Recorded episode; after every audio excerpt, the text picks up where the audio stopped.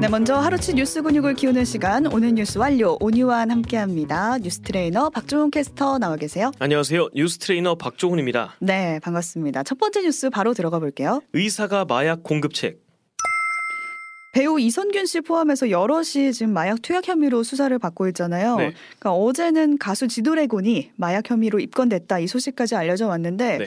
이들의 마약 공급책이 누구냐 오늘 밝혀졌어요. 네. 의사였다고요. 그렇습니다. 일단 이번 마약 사건 관련해서 경찰 수사선상에 오른 게 총 10명인데 음. 그리고 이 처음 이 소식을 전할 때 그리고 계속 이 소식이 들려올 때마다 나왔던 게 서울의 모 유흥업소잖아요. 네. 이 10명이 모두 여기랑 관련이 있다고 합니다. 음. 이런 가운데 이들한테 마약 공급한 혐의를 받는 의사 A 씨가 경찰에 불구속 입건이 됐고 경찰에선 이 A 씨가 별다른 대가 없이 마약을 제공한 걸로 보고 네. 어떻게 공급한 건지 마약류의 양이나 종류는 무엇이었는지를 조사하고 있습니다.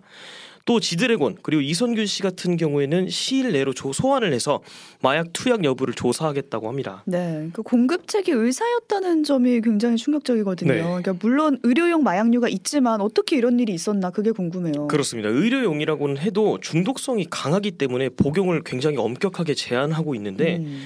이 의사 본인한테 셀프 처방하는 사례가 계속 늘고 있다고 합니다. 셀프 처방이라고 하면은 의사가 자기 자신한테 마약류 약을 처방하는 거예요? 그렇습니다. 이게 식약처에 따르면 최근 3년간 수면제, 진통제, 식욕 억제제 같은 향정신수, 향정신성 마약류 의약품을 셀프 처방한 의사가 매년 8천 명 수준으로 나오고 있다고 합니다. 매년 8천 명이요? 그렇습니다. 이게 전체 의사의 11% 정도에 달하는 수고요. 네네. 매, 뭐 미국 일부 주 그리고 호주 같은 해외에서는 사실 의사의 자가 처방을 엄격하게 제한하고 있는데 우리나라 같은 경우에는 의사의 마약류 의약품 처방 제한을 하지 않고 있습니다. 음. 그래서 업계에서는 이제 과다 복용은 물론이고 지금 이번 사건처럼 제 3자를 통한 불법 유통도 좀 어, 우려를 하고 있습니다. 네, 다른 게 아니라 이 구멍부터 막아야겠다라는 생각이 드는데 그 압구정에서 차량 사고로 피해자 뇌사 상태에 빠뜨린 네. 사고가 있었거든요. 그 뭐 일명 롤스로이스 남이다 이렇게 불려왔는데 그 사건도 의사한테 마약류 의약품 처방받았다 이렇게 알려지고 있잖아요. 그렇습니다.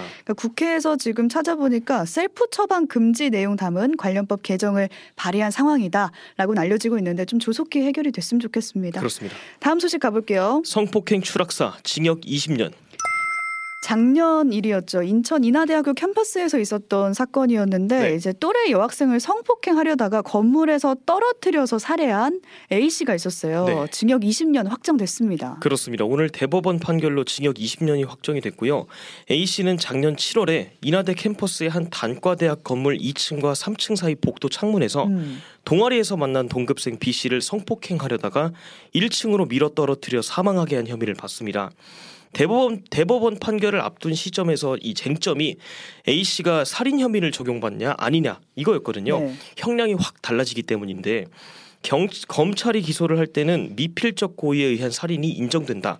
그러니까 피해자가 사망할 수도 있다는 거를 A 씨가 알고 있었다라고 저 봐서 음. 강간 등 살인죄를 적용했었는 했었고 구형은 무기징역이었습니다. 네.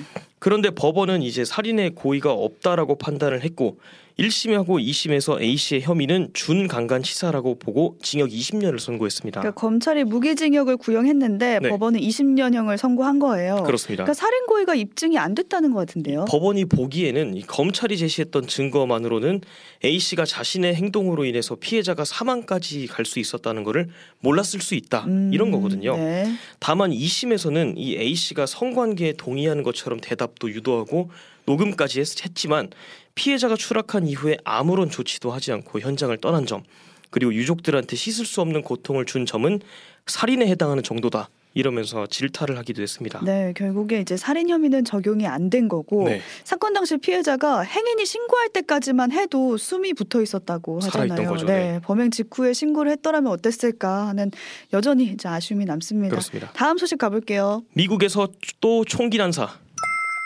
어제 미국 동부 메인주에서 발생한 일인데 네. 한 남성이 볼링장과 식당에서 무차별적으로 총기를 난사했거든요. 그렇습니다. 사상자가 다수 나왔는데 사망자만 최소 22명에 달한다고요. 그렇습니다. 사건이 발생한 곳이 미국 메인주의 루이스턴이라는 도시고 인구 3만 6천 명 정도가 거주를 해서 메인주의 제2의 도시로 꼽히는 음, 곳입니다.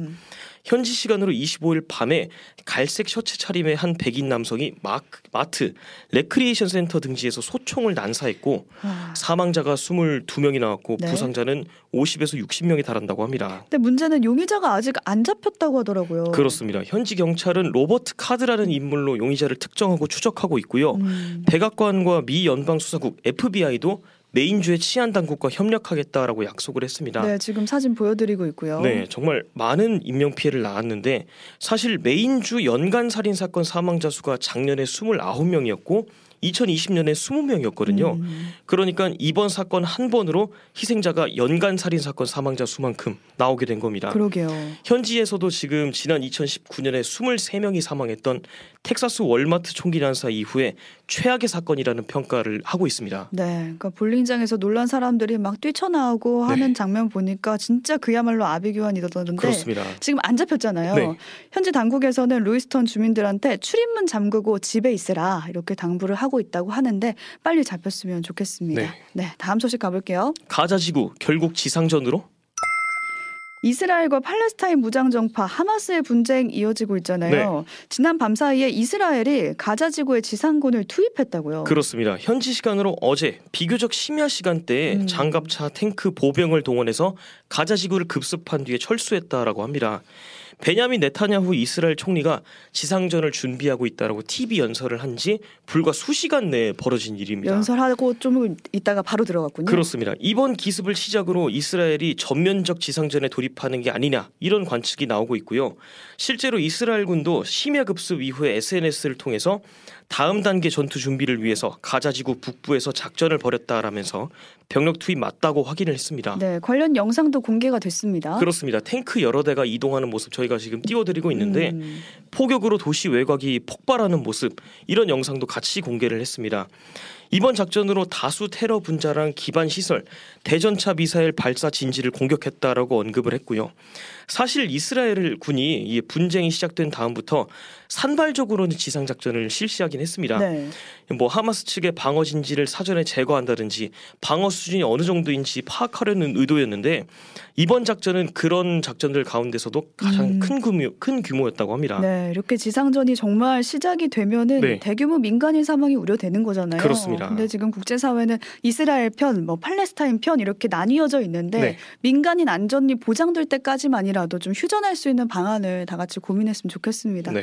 여기까지 박종원 캐스터와 오늘 하루치 뉴스 근육 키워봤습니다. 한 주간 고생 많으셨습니다. 고생하셨습니다. 뉴스 캐스터 박종훈이었습니다. 오늘 뉴스 완료.